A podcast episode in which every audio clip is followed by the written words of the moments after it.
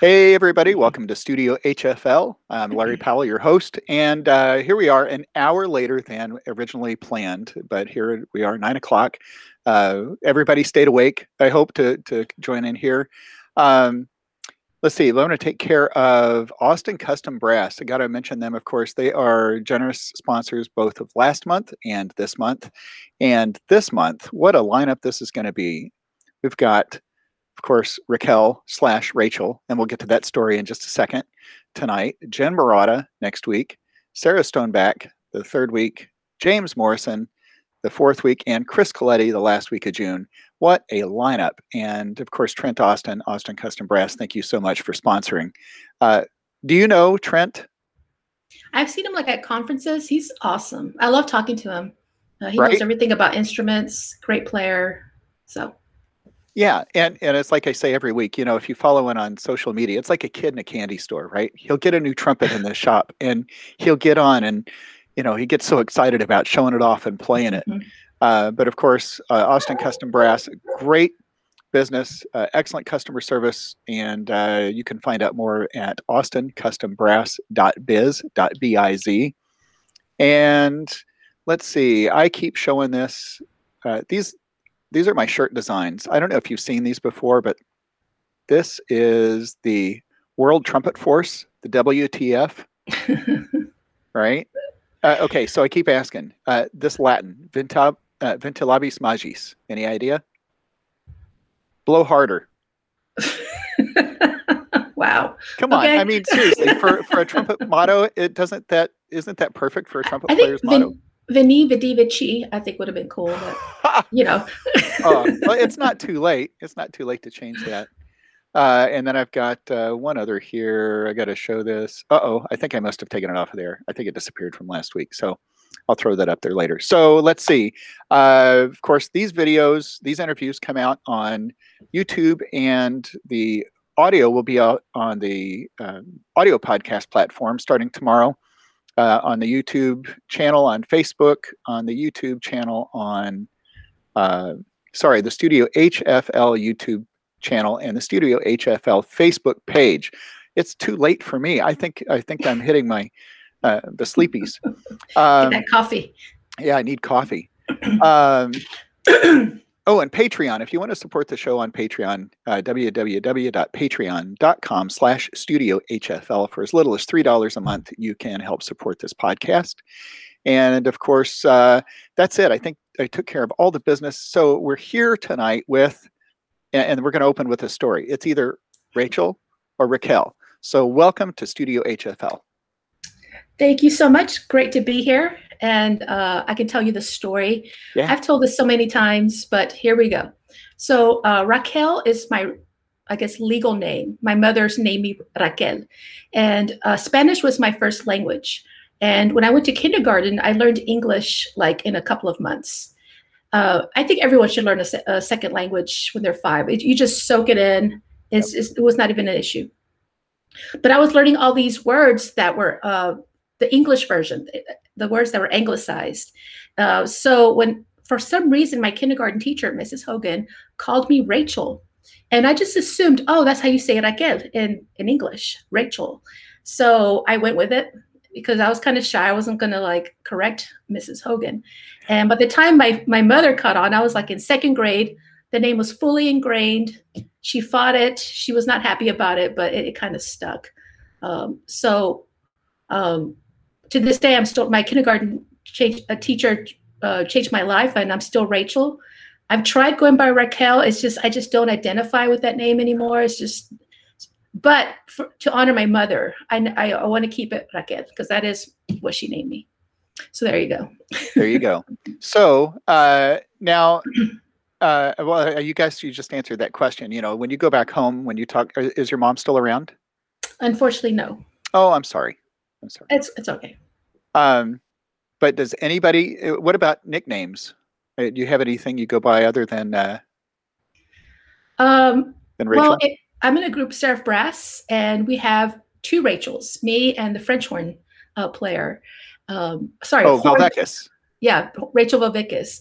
And you know, it gets really confusing in rehearsals and emails and what have you. So uh, we have nicknames, and I got the cooler of the nickname. I thought she's Rach, and I'm Ray Ray. So, oh, that is way cooler. It is. I, I yeah, I That's agree. Hip.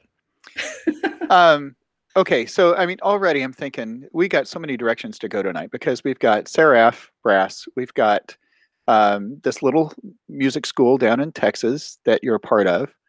Uh, and you mentioned a recording session or a couple of recording sessions that you just did. Oh, uh, in fact, why don't yeah, why don't why don't we start there? Um, you just okay. finished a couple of recording sessions. Tell us what that was about. Okay, but I would be remiss not to not to remind you that we need to talk about Star of Indiana because that is a big thing that we share. But okay, yes, um, we'll head so, there right after this.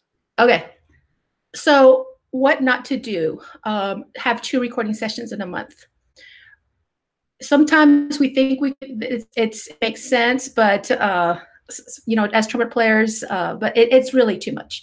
So I have this. Uh, I'm playing a group at um, at University of North Texas, a trio, Lantana Trio, and uh, we recorded uh, our first CD where we did three commissions and just some really cool music. Um, these three commissions came. We got them in April and we recorded in May. So it was like a lot of rehearsals. We had to like really, you know, up our game on that. The solo album, in my thought process was I'll do the trio, then I have a week to recover, and I'll do my solo album. Um, yeah, so uh, not really thinking about the rehearsals that had had to happen. So um, I was really happy with how it went. Um, the brass trio, it was a lot of playing, but luckily um, I was able to get through it. We only did it in three days.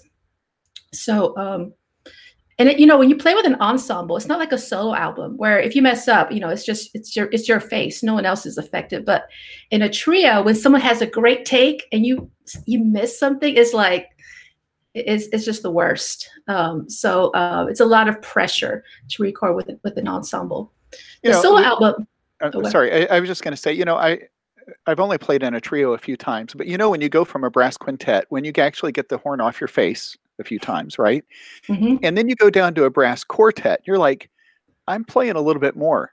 But then you go to a trio and it's like there's no time to get the horn off your face, right? Oh, it's a kick in the face for sure. Yeah. You know.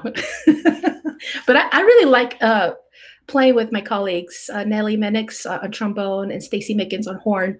And we have a blast in the rehearsals. We meet once a week throughout the school year.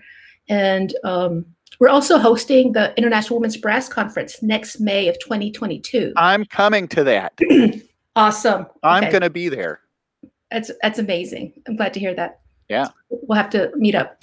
But um so it's been a lot of fun. It's it's you know, and the music that we commissioned um, was really outstanding. It was not traditional stuff by any means. It was people of, of color. So like Jeff Scott is one that uh, he did a piece called Crossing Barriers. It's kind of like um, music like from Africa or that kind of dance type stuff. Uh, we had um, uh, Harry uh, Yvette Rodriguez. She did uh, this kind of like Latin piece, Adagio e Danza. Uh, that was really hip. And Shanice Strickland, uh, she's a young black composer, female composer, and she did this like jazzy, gut bucket bluesy type piece that that was just a lot of fun. And her last movement was called Disco, and that was probably my favorite piece. Um, they were all fantastic, but it was just, I guess my it was the most fun for me. How long from? I, I want to get to the other recording session, but I really want to find out more about these commissions. How long from um, the, the the the ask to them uh, delivering like the first iteration, you know, and then were there revisions? Well, um, we um, we got a grant. Stacy um, Mickens, the horn teacher here at North Texas, uh, she's the one that uh, got the grant for the commissions, and um, that happened um, early, early January. And when we found out, so she That's immediately, fast. yeah, it was so it was then she immediately got on the ball with it and um, i think she had a relationship with jeff scott she already knew him shanice is her her student and i'm not sure i think she just found yvette rodriguez through um, somebody uh, a referral so they started writing uh, yvette was really quick she started sending us stuff copies uh, Shanice, I, I, know one of them we had to, what was it? Change the key uh, on one of them. And, um, and Jeff Scott, his stuff was just like, I mean, he needed a protractor and like a calculator. It was just really crazy stuff, but it was so much fun. Um, and he actually worked with us. He he did a FaceTime with us. Um, he sent us videos about the, the type of dances that he was trying to go for in like uh, these different countries, Uganda, um, and Brazil was one too. And uh, so it was really a collaborative effort. Um, that was a lot of fun. Um, Will those be published along with uh, the album? Yes. Um, we want to do a, a, recital to premiere the pieces in October. Mm-hmm. And um, I'm not sure when the, the written scores, I mean, will be published or how that's going to work, but um, I don't have much information on that yet. Mm-hmm. It just, I mean, we just recorded like two or three weeks ago. So, so are you still going to do some mixing or, or, is that you leaving that to somebody else? The editing and, uh, and the mastering this summer. Okay. That's a yeah. fun process, right? Because when you sit back and you listen, you're like, oh, dang, I could have done that better. Is it too late to go back and, right? Oh, well, we did. We, we had at least two good takes of everything. So, mm-hmm. um, what? So I'm pretty confident that's going to sound great, and but you never know. So I like oh, a lot sure of. It is. I like a lot of reverb, so we'll we'll see how what the others like. Trumpet players love reverb, right? It, it it's uh it's humbling without it. I guess is a good way to put it. So, what about this next recording project?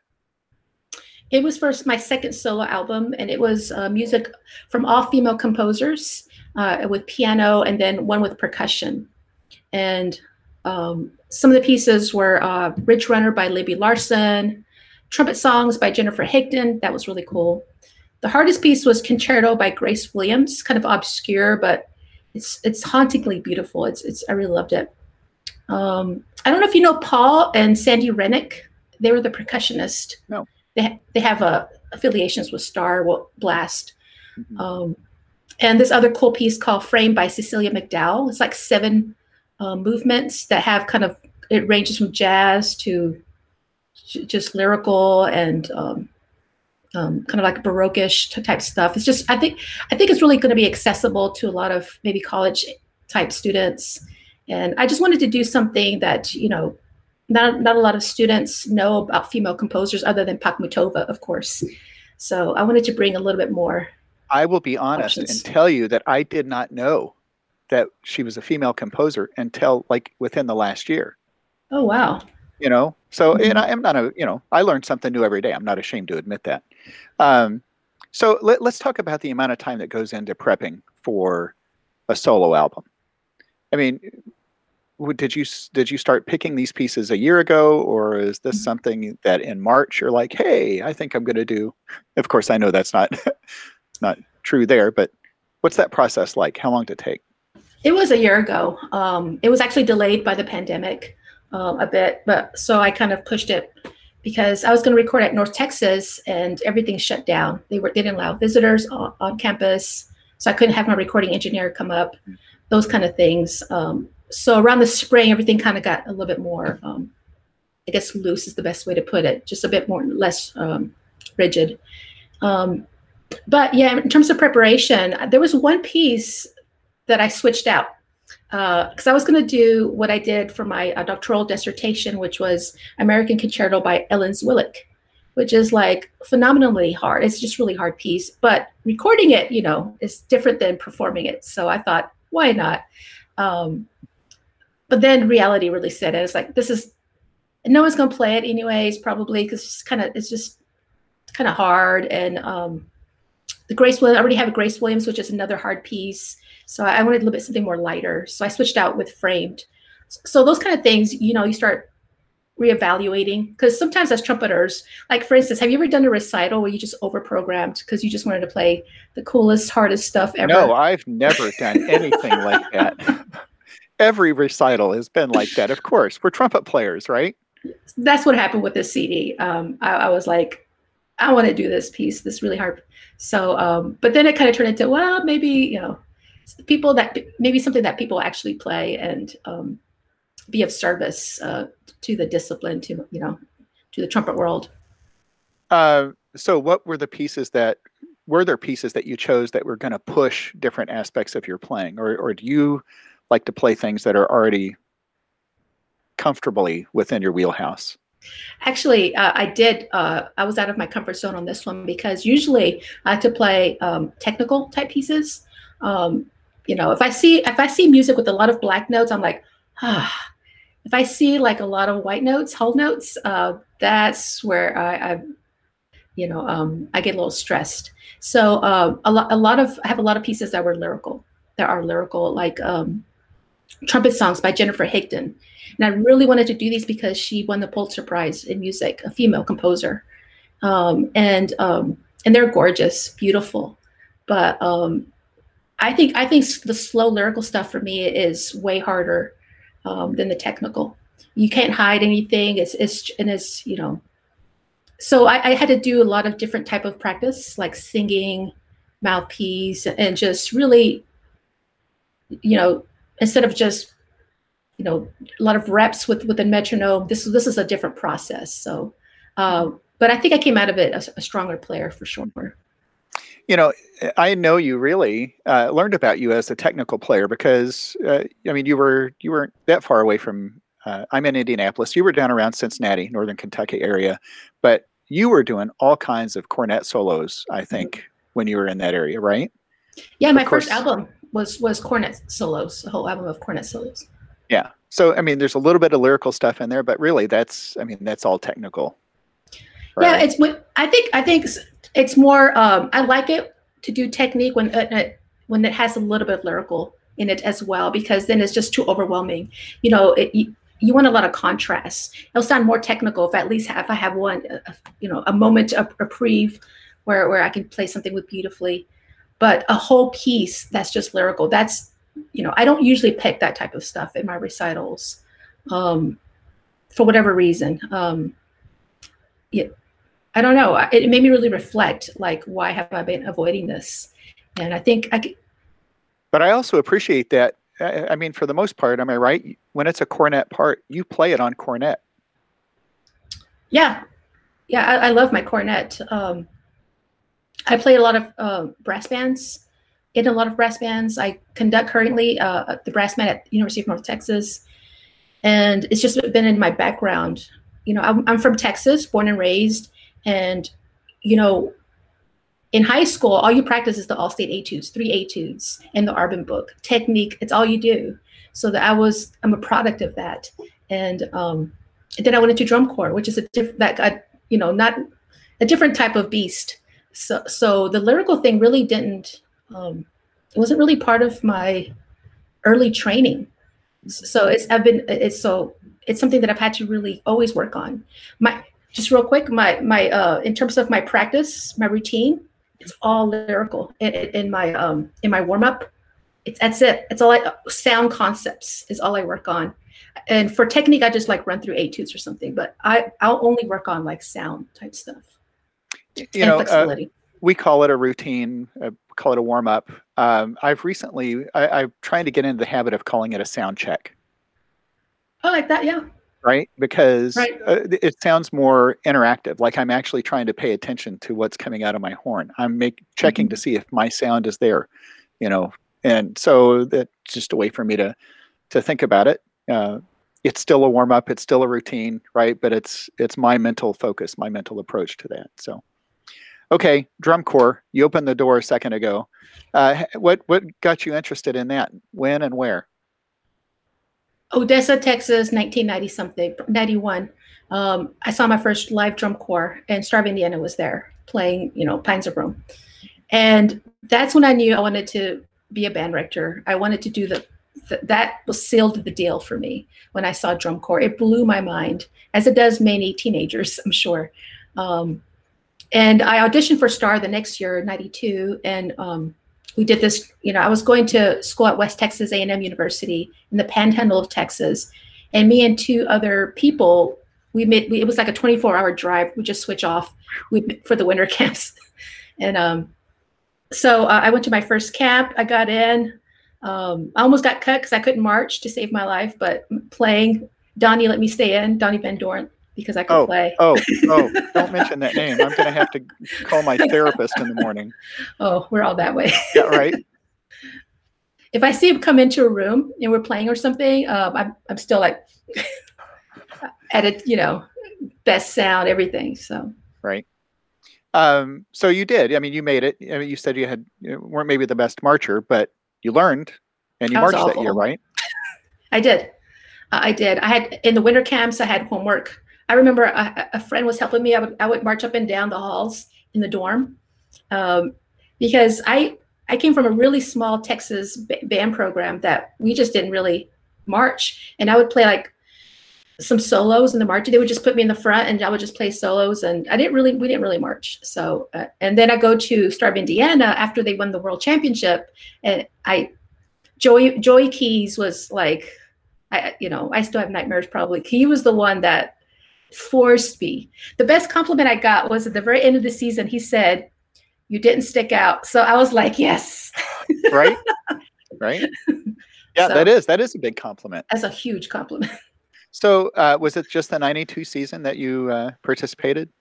No, um, I didn't age out. I didn't go back in '93. Um, and then I, I, went back at 95 when it turned into brass theater. It actually became brass theater 94, but I, I came back in 95 and 96, 98, and then also for blast in 1999. So I was there I for realize, the whole Yeah, I didn't realize you had actually been part of blast. That's uh, mm-hmm. wow. I wonder how many people can say they actually were part of each of those three entities. I think three. Uh, ben Harloff, me, and Wes Bullock. Oh, Oh, Frank too. Frank Sullivan. Okay. Uh, Wes and I, um, Wes, me, and another trumpet player lived together for a year uh, while we were at Butler University. That's right. He went to Butler. I, I remember that. And uh, I haven't talked to Wes in a while, but I, I, I think the world of Wes. I do too. He's such a great guy. So imp- he impresses me so much. I mean, well, so much talent, and he works really hard. I mean, that's why he's talented. He's he works very hard. He's, he's not, good at he's it. not aging at all. Yeah, he right. Looks the same. yeah, eternal youth. Um, so yeah, right. You marched on the two valve G bugles. I did. Um, and I um, still say there's nothing as loud and powerful as those two valve sopranos, right? I, yeah, I could peel paint off the walls, like literally. Yeah. Um, it zinged, you know, um, for sure. But I also played on the three valve DEG. I did the I and E. So oh. um, yeah, um, so I, I, you know I, I did a, a Carnival Venice and the INE, and back in those days, I don't know if you remember, you had to win DCM. Remember that championship, and yep. uh, for you to even go, for, for them to let you go uh, compete at DCI, the individuals. But anyways, I, I during laundry days, I would take out this three valve DEG um, that the equipment manager, what's his, I forgot his name. Um, Eric. Eric, yes, uh, Lund, Eric Lund. He let me borrow it, and uh, so it was still in the key of G though. So hey, Carnival Shane, in the key of G. Shane Connor just piped in and said, "And Star United," right? So you oh, were in yes. a fourth, a fourth iteration of that too. Thanks, Sean. Uh, Shane, sorry. um, yeah, you said laundry day, and all of a sudden, all these aspects of drum corps come flooding back to me. Right? It's not just the time on the mm-hmm. field. You know, those twelve minutes or whatever. There's uh, finding your space on the gym floor, you know, claiming your space as fast as you can. There's trying to get hot water in the shower before mm. it runs out. Never happened. Yeah. you know, there's, uh, oh my gosh, all those little things that go along. And okay, so I was in the very first three years of Star 85, 86, 87.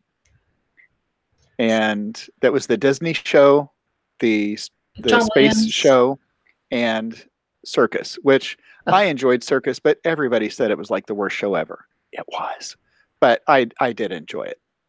First, I thought you were in the Porgy and Bess one too. No, I I had aged out at that point. Okay. So, although I was still having nightmares, I was still Donnie was still looking at me uh, from the sideline. I, I I'm serious. For several years after that, I would have nightmares uh, about that. But uh, I, have heard Donnie has calmed down quite a bit. That's what I hear too. But yeah, you know, I guess it happens. Yeah. Um, yeah. But yeah.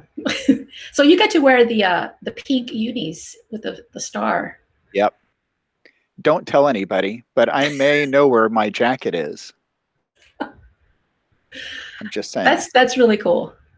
And I may know where my soprano is. No way! Wow. Um, I might. I, I might know where it How is. did that happen? How did Eric didn't hunt you down for that? I um, I'm sorry. There's there's some uh, audio trouble here. I think we're going to have to skip to another. Uh, and you know, I so okay, I've got students. I don't I don't know if you have this at uh, at um, North Texas, but uh, students who march drum corps. I'm an advocate. College professors usually love or hate drum corps. There's not really a middle that I've seen. Um, I'm one of the one I, I advocate for it because it did so much for me. It was transformational for sure. And you know, someone that sh- I was you know shy and not a lot of confidence. I would say probably it never had left Texas, and to suddenly be touring the East Coast, being around people of all different types of backgrounds, other you know different than me, and learning how to interact with with this new culture and, and you know in all types of situations and and, and also the brass pedagogy I was getting in terms of air and, on all that slurs. I've never really done any of that. Um, it, it was huge for me. I don't think I, I wouldn't be here if it wasn't for Star of Indiana. So yeah, I've I've come full circle on that. You know, because we were on two valve G bugles, and you know, pedagogy was sketchy back then. Um, but I've come now that if they're fully chromatic, right? B flat mm-hmm. trumpets. Yep. Um, and the pedagogy solid. I mean, when you've got Mike Martin working with Cavaliers, and you've got you know all these others out there working with these courses, it's like okay, you know, they're getting, and it's not just those guys, but I mean, Matt Harloff, you know, is solid in his pedagogy. I mean, there's there are great teachers out there. So now when I have a student say that they're going to go do corps, my first question is, how can you afford it? Oh, I know. Right. But then it's, it's like, okay, that's great. You know, hope you have a great experience. so yeah, I advocate for it now too. But you know, when I was in Star back in the day, my my dues were two hundred dollars a season. Mine were too. Two hundred. The shoes were included. You remember that? I, I know I don't remember. I don't remember that far, but I, I believe it. You know, unbelievable, right? Yeah, we had it. We had it really good um, because of Bill Cook. Um, you know, making that huge donation to Star and, and being a supporter, um, and you know, it made it possible for someone like me that was not at all rich to be able to participate in this huge thing that you know led you know showed me the path to a, a career that I don't think I would have gone on hadn't been for that, to be honest. Well, you know, where I am wouldn't be without having gone through Star. You know, the connections uh, that, and true. I mean, I'm in India. I'm I'm from Kentucky. How did I end up in Indiana? It's because of Star. You know, and really? that's where that's where I met my first wife. You know, she was in the color guard, and I was. You know, I mean, that's uh, you know what does sopranos do when we're waiting for the baritones to get marked. You know, we watch the color guard, right? So, uh, or, or or do push-ups. You know, I guess that's whatever your. Oh yeah, yes, so, I'm still lifelong friends with, with some of those folks that I yeah. that I marched with, and um, yeah, were you part of the 2010 alumni corps? I think I might have asked you, but I've forgotten. No, and boy, do I regret not being there. There, there was something going on that I couldn't make any of the rehearsals, and I just, I really regret it. Yeah, it's too bad um, because it was a phenomenal experience to see everybody. But I, I, did make it to like the dress rehearsal. You know, I got to hear them, hear you guys. I oh. think it was uh, run throughout in Plainfield. But um, okay, so drum corps. Holy cow! So this is uh, 2021, uh, coming up on almost 40 years ago for me. Wow, time flies. Right, right, right. So, uh, and I'll be honest, I hope the drum corps activity comes back. I mean, of everything that's been devastated, uh, I mean, that's all these kids are experiencing that right now. Uh, it's going to have to come back, or it's it's going to be in big trouble. Yeah. And it, they're doing a season; it's not competitive. Yeah. Um, so I, I think some some students are of mine are still marching. Yeah. Um, so and still paying those huge, you know, I know three to three to four thousand three to four thousand dollars. So, um, Did you just finish your first or second year at North Texas? Third year. That wasn't an option. Okay, so it was third, your third year. wow, third year. Holy cow. Well, congratulations. Well, thank you. Yeah, it's been great being back home in Texas. Um, I'm an alumni, alumnus, alumna uh, of uh, University of North Texas. Uh, I got my doctorate here, so it was a bit surreal to go back and like Eugene Corporon, director of bands, is now my colleague. That was um, what an honor, and it's been a thrill. You know, I, I definitely don't take it for granted. Very grateful to be here. And your responsibilities there, obviously, you're teaching applied trumpet.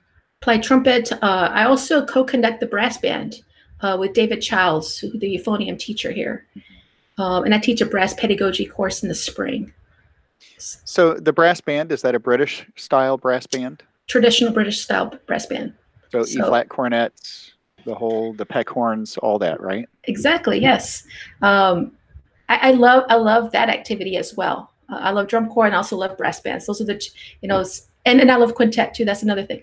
So um, diversity is good though, and right? um, it really is. Yeah. Um, when I my first gig as a teacher, a college teacher, was at in Kansas, uh, Washburn University. I was a lecturer there, and I wasn't too far from Kansas City, and that's where I started playing with this really awesome brass band called Fountain City Brass Band, mm-hmm. um, and uh, they're phenomenal. And I still play with them um, off and on.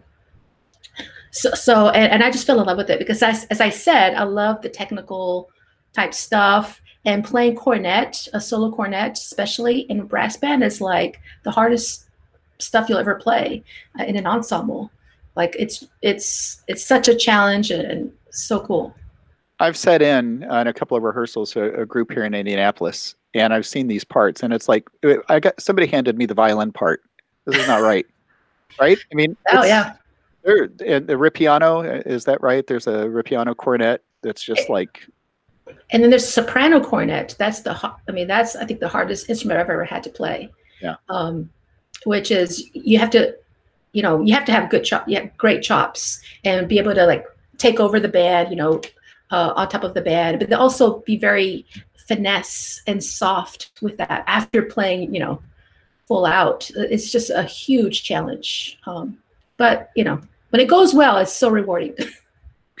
you know, so we're sitting here talking about brass trio, solo album, uh, brass band, and Seraph Brass, right? I mean, it's you are getting an awful lot of a big variety, diversity again of mm-hmm. performing opportunities. Yeah, I don't know how it happened. I, just love doing all, these things. Uh, I would call them passions. Uh, it's not, you know, I really just love doing it. Brass bands, they never pays. Those aren't paid gigs ever. Um, but but I love the people that are in brass bands too. Sometimes it's community players, and they're the most dedicated. Always come super prepared with their music. You know, you can't, you know, you never sight read on a gig, right? Like on a like regional orchestra or something, you know. Okay. Um, yes. Yeah. Occasionally, but, yeah.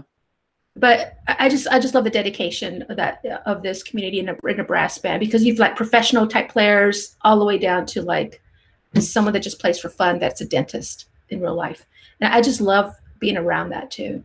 Mm-hmm. Um, at the 20 oh i forget the year. It was two or three years ago when itg was in san antonio. There was a presentation by one of the uh, it was a cornetist from one of the brass bands. And i went to a session. And he was talking about the vibrato and how they teach that vibrato right? That is not something that we come to naturally here in the states right? That is a very culturally uh, specific sound. Oh yeah, it's and, jarring, jarring to our ears. You know, it, I mean, it kind of reminds me of going back and listening to you know big bands from the 30s, 40s, mm-hmm. right? And I love that vibrato. Of course, it's out of place now, but uh, you know, I I've heard some American brass bands try to emulate that. They mm-hmm. get close, right? They get close, but it's just yeah, really they didn't grow up, up in it. Yeah. You're right. It's something that you just have to have in your ear that concept. But I really, it really helps with intonation because it's, you know, the pitch is kind of wavering. So it helps with that. It warms up the sound so well, I think. Um, and I, I, I love having it in a brass band, the, the vibrato, especially on lyrical stuff. Mm-hmm. So I was going to say, I was going to say, speaking of vibrato, I've recently, uh, more this year in the pandemic year, been playing with a mariachi group here in Dallas, uh, an all-female mariachi ensemble that's so cool, and I'm having a blast. I'm going to keep playing with them, I think, so because it's um, like sometimes I'll go to in the rehearsals, they don't even have the music. If they have the music, it's in the wrong key. So it's kind of a, it's very like just do this or just do what the violin does. And it has completely it's kind of like I don't I don't do jazz, but it's kind of that not, you know, you just kind of go with it. And she just say, well, just, you know, just fill in with something if if, you know. Um so I, I just love that aspect. It's really been pushing me. It's making playing a lot of fun. There's just it's and our concerts are so great. A lot of interaction with the audience too. So. Uh, this has been 20 years ago as I'm thinking about it, but uh, me and uh, trombone player, it was two trumpets and a trombone. We were asked to play in a salsa band here in Indy. Mm. The three gringos, that's how they kept calling us, right? So uh, I forget the guy's name, the leader's name. He goes, okay, rehearsal at seven, right?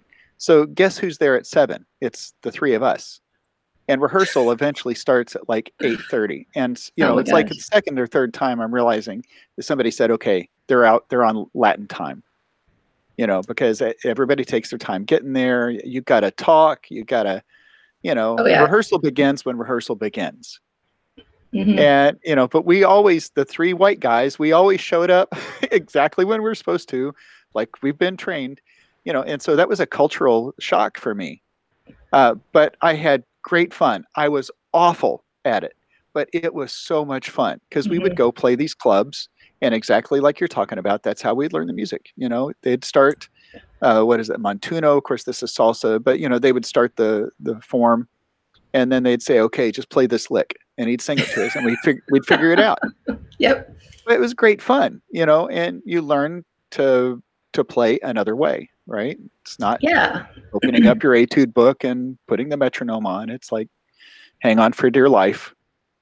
Oh, it's it's a blast, and, and it's so it's such a different experience than sitting like the back of the orchestra or on stage. There's uh, so much interaction with the, with the audience because there's a lot of singing, primarily, mm-hmm. and they want they want me to start singing. I told them I couldn't sing, and then they heard me sing "Happy Birthday" once at when we did it for somebody. She's like, "Oh, you can sing. We're gonna have you do a little bit of harmony with us."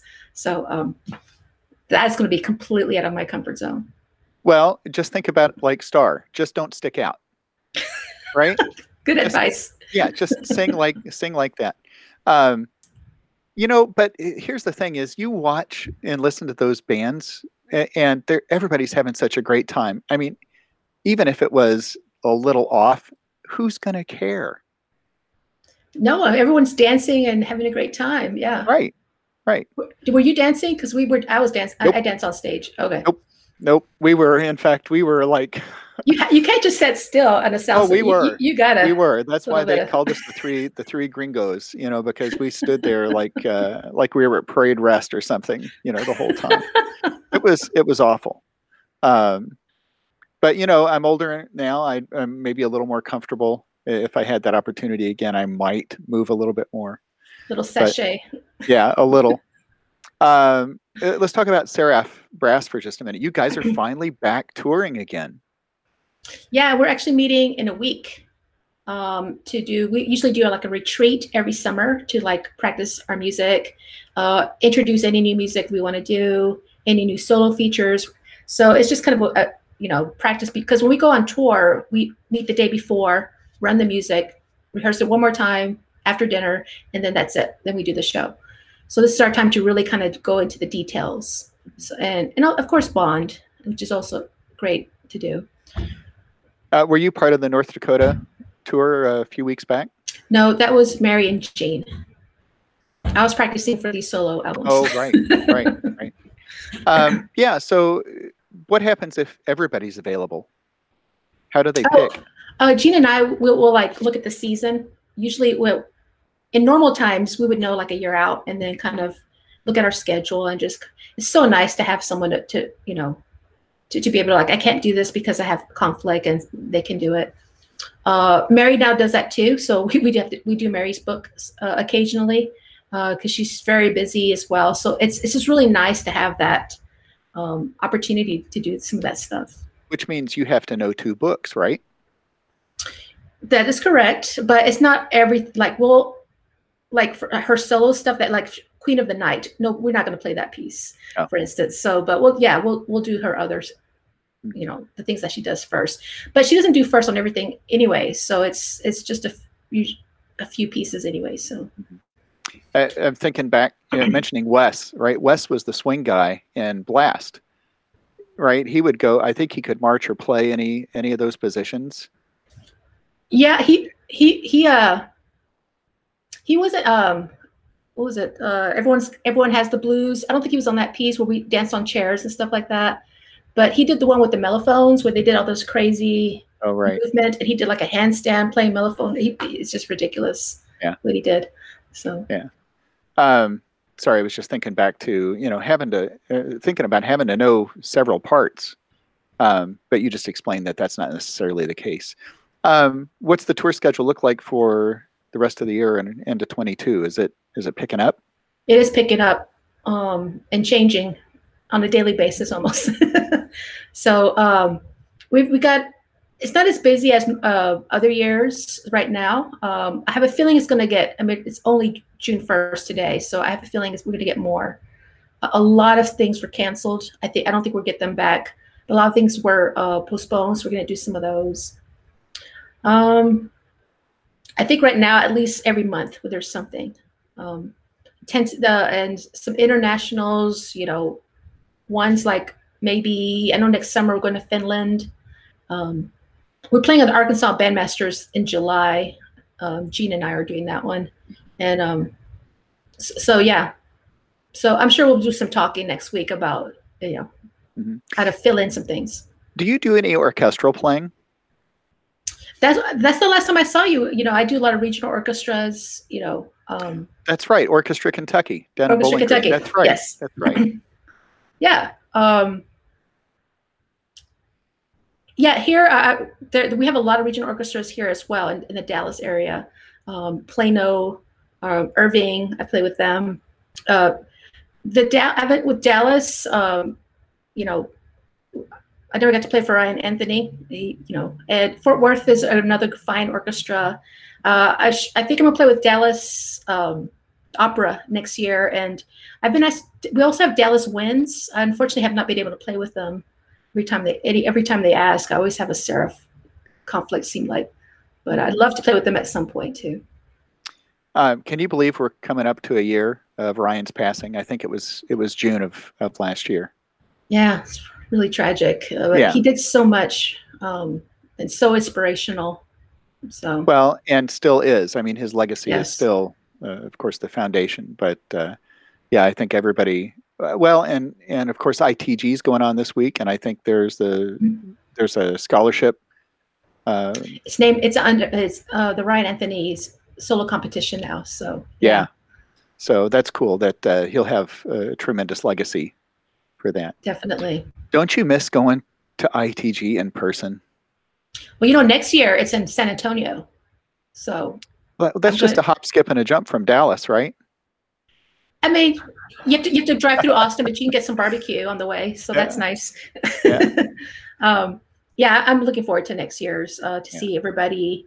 Um, uh, it's going to be a week after the International Women's Brass Conference, so it's going to be two two consecutive weeks of stuff which I'm thrilled about because, uh, and, and I had planned on coming to IWBC this uh, past year. Of course, mm-hmm. it was going to be, you know, right before uh, ITG as well. But I really am looking forward to coming to that, you know, because I'm thinking, you know, somebody told me it's not just women that show up to this brass conference, you know. No, and, it's, it's men and women. Yeah, and uh, I guess it would be assuming that only guys go to ITG or, or only lead trumpet players go to ITG, right? I mean, it's silly to think that. Both both organizations are inclusive. Yeah. Um, ITG's made such great strides with that uh, the past couple of years, I would say, um, with diversity and their initiatives. I've been really pleased with that, and uh, International Women's Brass Conference, of course, is very diverse. Okay, so I, I want to ask more about that. Tell me what, uh, and, and, I learned a little bit about it recently because when I interviewed Carol Dawn Reinhardt, mm. you know, she spoke just a little bit about it. But tell me a little bit more about the organization and what uh, what its purpose is. What what would I and what would I experience at a conference? Uh, IWBC. Um, well, I'm for your students. I would say have them compete because we have a, a, huge competition that's open to high school, um, college age, and then also there is there's a category, category three, that's there's not an age limit, so anyone can compete, and it's like a lot of prize money, and that's a huge part of of, of this conference. The other part is uh, sessions and uh, and it's not your typical. Sometimes the, they're they're interesting um, sessions, particularly for women. Like one time there was a session about uh, dealing with when you're pregnant, ha- practicing while you're pregnant, those kind of things. And that's something I don't think I've ever seen anywhere else, ITG or elsewhere. Mm-hmm. And it's something that um, I know a lot of women are really interested in. Um, but I, I think, um, you know, it's, it's the normal fare too with the brass pedagogy type stuff, great performances. Uh, when I first went to to my first IWBC, what really struck me was uh, everybody's so friendly. Everyone, you know, you can bond. And I saw Monarch Brass and Athena Brass Band. It's all women, comprised of all women musicians, and they play, you know, they, they play fantastic. And to be in the audience and see a stage full of women making this type of music was so inspirational and emotional uh, for me. Um, and I knew I wanted to be support this organization be part of it. So, um, but I think it's good for um, men as well. You know, we have allies, and of course, um, the name can be misleading.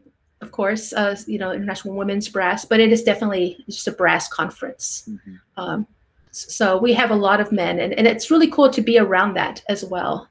Um, a lot of men are allies for women, and um, they learn a lot. I think we learn from them too. Well, and that's one reason I want to come to that is because I think I would get a better opportunity to meet and talk to people I might not run into at an ITG.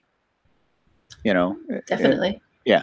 So, um, oh, daggone it! It just uh, I had a senior moment. I was going to ask you something about that. Um, oh, uh, where's it going to take place? You said you're hosting it, right? University of North Texas. Uh, next May, I think it's May 24th. Sorry, it's been a long month. My yeah. my dates are all over. Um, yeah. But it's May May of 2022. Um, at University of North Texas, come to that, and then go to San Antonio right afterwards if you want to go to the ITG conference. Not too far away. That sounds great. It sounds yeah. like a lot of fun. Um, so exhibits, I mean, everything you'd find at a at another conference, right? It, it's like an ITG, yeah. You, yeah. You, the com- the vendors are there. you know, you know concerts. You know, we have a jazz concert too. I know Diva was there one year, so that you know, it's just it's just everything's just you know excellent. I would say. Thank you. That's that's what I was trying to remember. I uh, Tine Thing Helseth and her group came to Indiana a few years ago, and I took my trumpet studio up.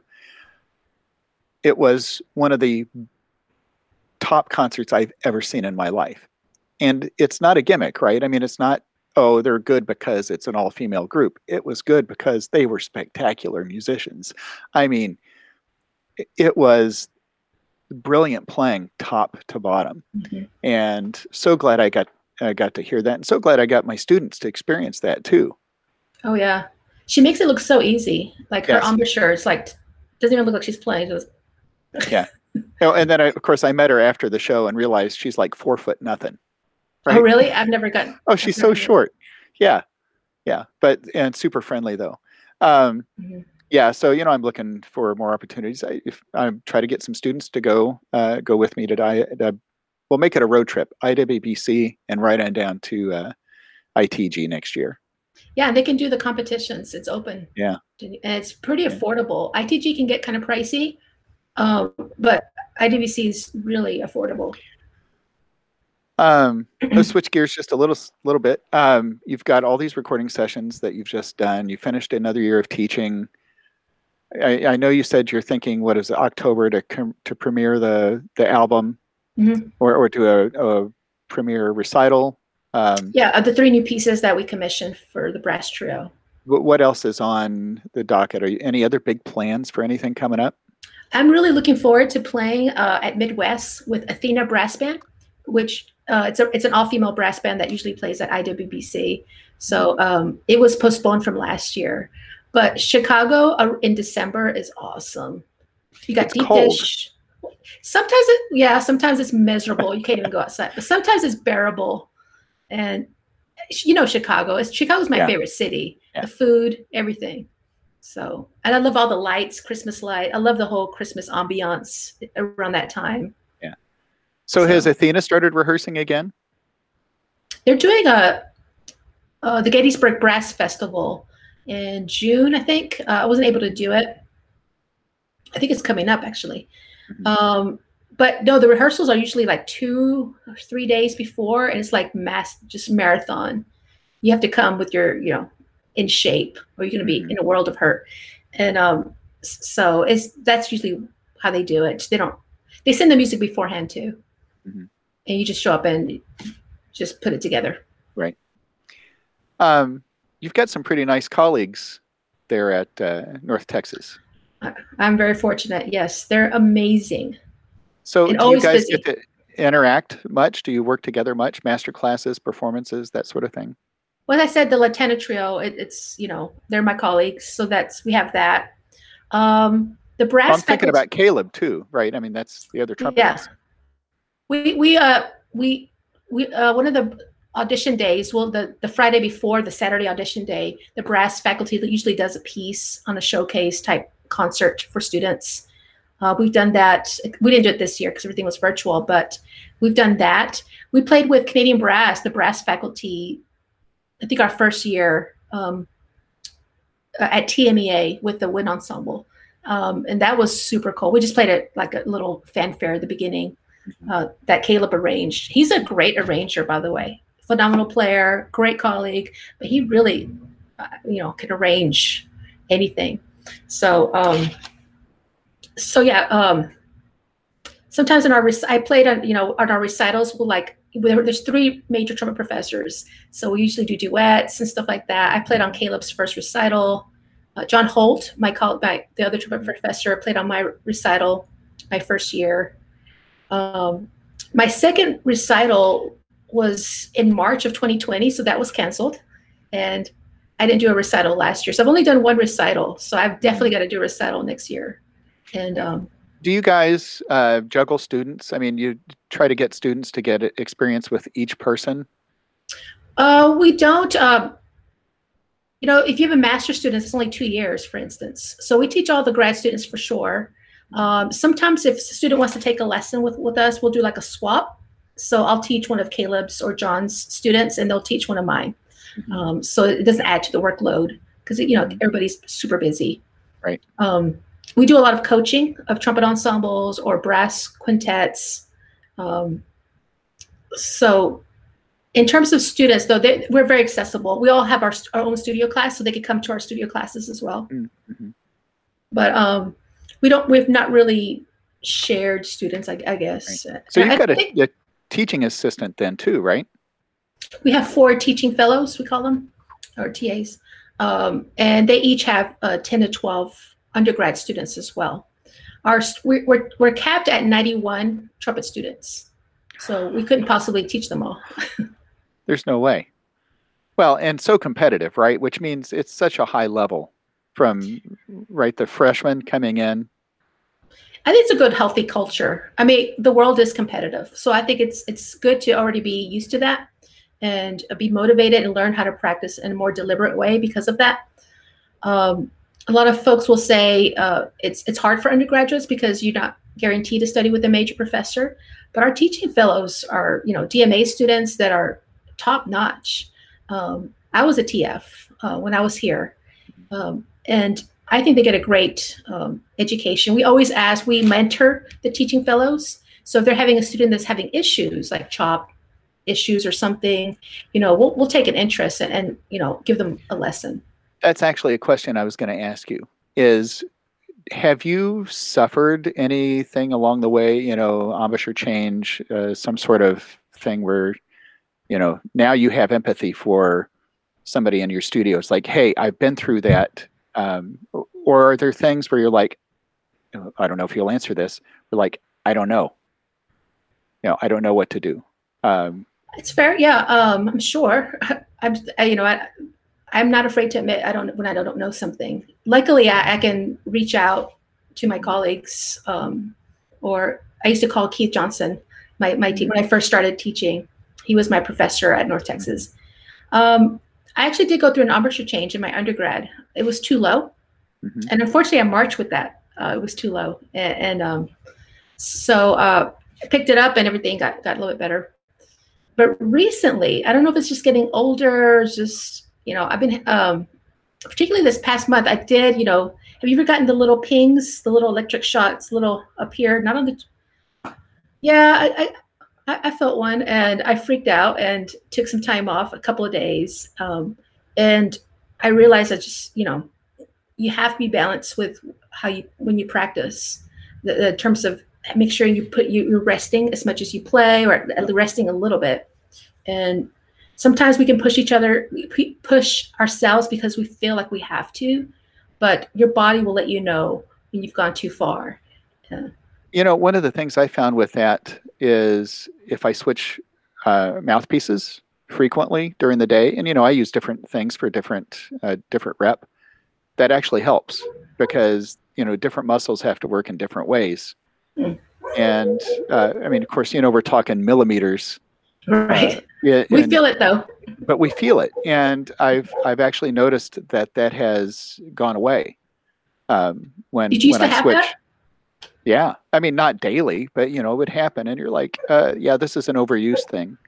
Yeah. Um, but I was I was uh, uh, on a big mouthpiece all the time, and so you know I started playing mm. on a, a variety of equipment, and now that could be purely.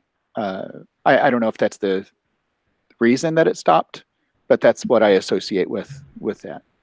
Um, you know, it, when David Hickman came out with his book, however many years ago, you know, the big the compendium. Uh, yes, I mean, what a great book. Yeah. Um, you know, and sometimes that's a great go-to for man. A kid's got issues. I don't know the answer. Boom. Right. It's like it right. was Google before there was Google.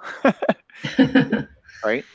We have a uh, great we have a great community like we have a lot of the um, college professors all over trumpet college professors you, know I've got, i get calls or emails sometimes say and i'll do the same with them you know have you ever experienced this with a student i think we have a great community of in trumpet that we could reach out to folks I agree. Uh, and, you know, uh, well, I've said this on previous interviews. Uh, you know, I've had some chop problems recently, but Wayne Bergeron, um, Ben Oh, I just forgot his last name.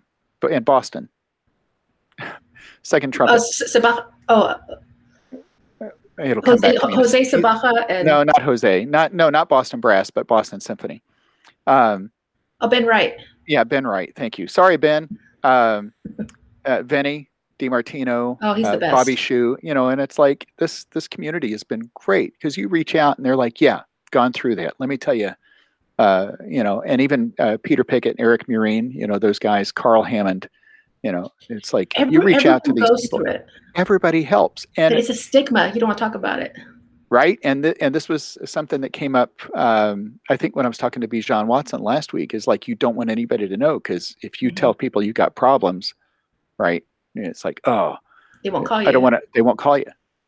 Um, but uh, um, by the way, my chops are working great, so you feel free to anybody out there feel free to call me anytime. Um, but yeah, you know it is. It's a great community, and I think you see that. Uh, you said you saw it at IWBC. I see it at ITG. You know, it was it's uh, yeah. You've got you know double A, double C people out there who that's the only reason they show up is to find that on every horn, right? Uh, but then you've got everybody else who's there for the hang for the mm-hmm. experience and to support. Um, but uh, um, did you think you would enjoy teaching as much as? Uh, well, I'm assuming you're enjoying teaching, right? I love it. Um, after my first gig when I told in Kansas, um, I went on after two years. I got my doctorate, and they offered me a tenure position, but I decided to go tour with a full time brass quintet. It's called Synergy Brass at the time. So, so then, yeah, uh, but then I was on the road like 24 7 it was nonstop. And i realized i didn't like living out of a suitcase. Mm. um, i liked i had experience teaching and i like i like having stability and a home and my stuff you know and so but i love the versatility i can have with different projects teaching college. Um, you know i love uh, interacting with students. I can't believe they pay me to talk about trumpet all day. It, right? it's, it's just great and then then they want me to go do stuff. They want me to write articles and, and go do performances and stuff. So, so it's for me it's it's the best job in the world. I, I just love it. Plus you get summers off. Right. So. i agree. Uh, you know what i found is though is you got to be careful what you assign to students because that means you have to practice it and stay up on it as well right? So it's like I, I learned man if i'm going to assign this etude or this solo i better be able to play it before they come back for their next lesson. So yeah, um, yeah, that was that was a quick uh, learning experience for me that first time. But um, so what about? Uh, I, I, don't know you as a piccolo trumpet player. Is this something that you're? Are you a good piccolo trumpet player? I like piccolo. Um, yeah. Just thinking, I know uh, Jean, Mary, and I. We want to do the um, the CBS morning news. Uh, Abblasen. Abblasen fanfare, yeah. Um, but uh, I always I dug the piccolo. I still I still dig it. I was gonna I always like to do a piccolo piece on recitals. Mm-hmm. Uh, this last one I was gonna do the Bach Vivaldi one. Hadn't done that before, and you know during Christmas I love you know all the stuff that comes with that, and um, yeah, I, I prefer the Yamahas. Uh, I know Schilke is awesome, but I just cannot get with the cornet shank. I love the trumpet shank. I, I just what I was how I learned in college. So, but are are you associated with Yamaha? I am now. okay, well, I, I didn't know if that was like a, a uh, a shameless plug for Yamaha. So you are a Yamaha. It, it turned into that, yeah. Yes, it, yeah. Yes, I am.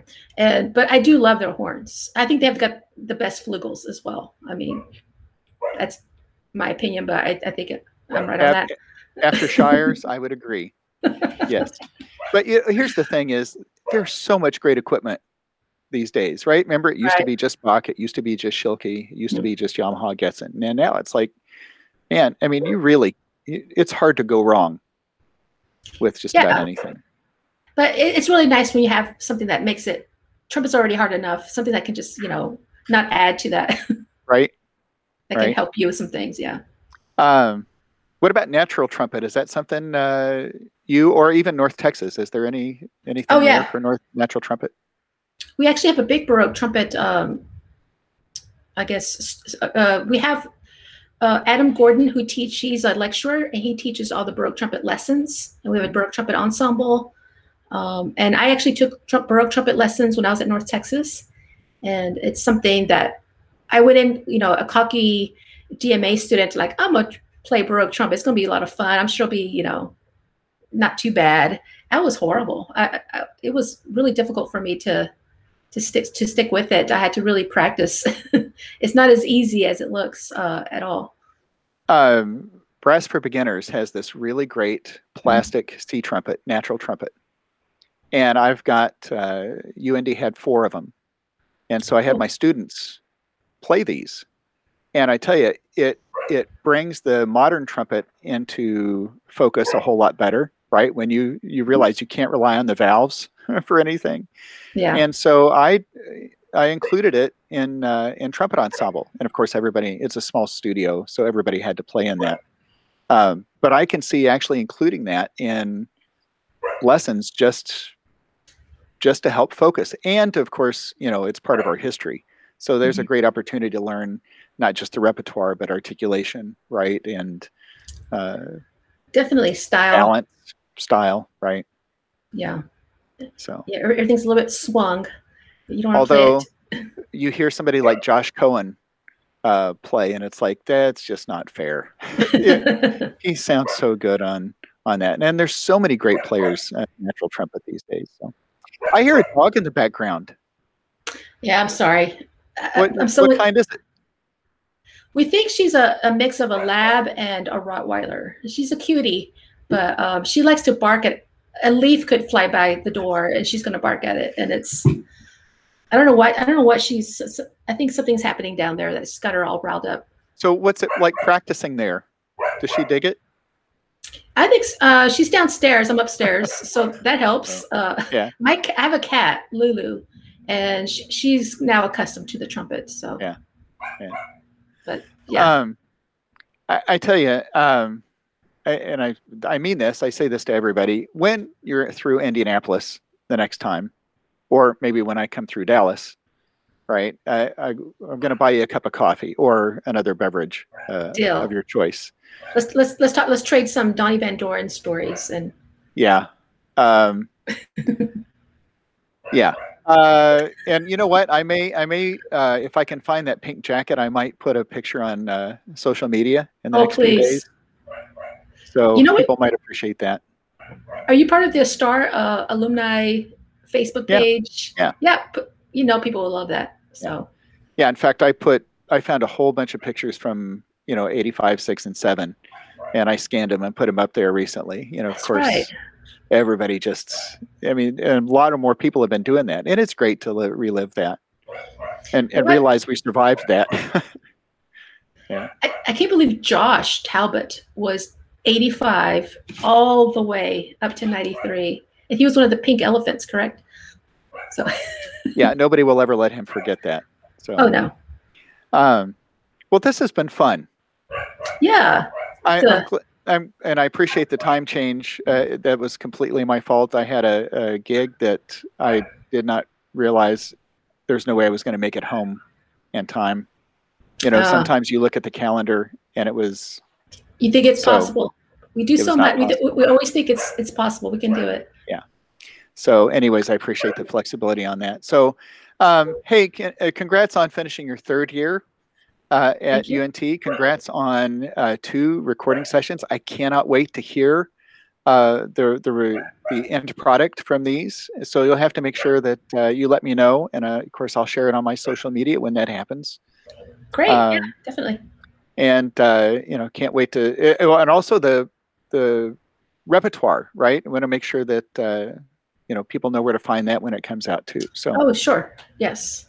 Um, anything else you want to share while we're here? Any uh, maybe I almost said famous last words. This is not a last words kind of uh, uh, gems of uh, knowledge or anything like that.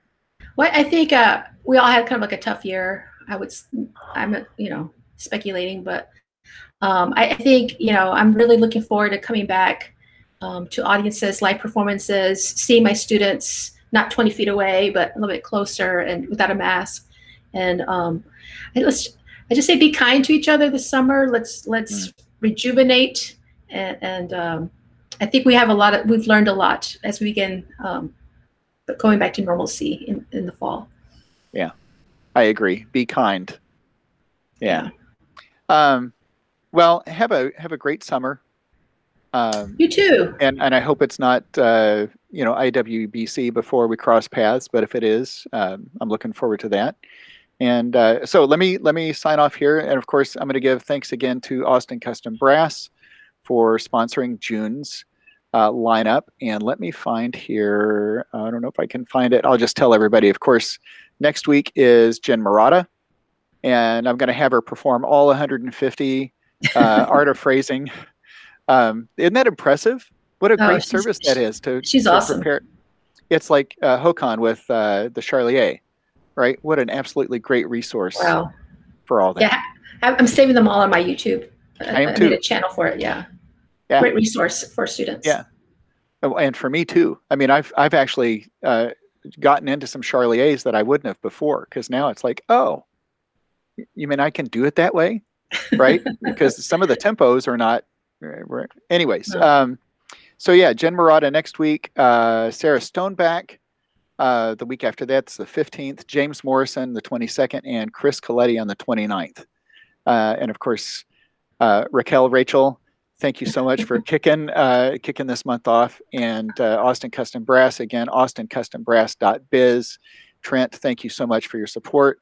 And uh, we will see everybody hopefully next time around. And okay, so hang loose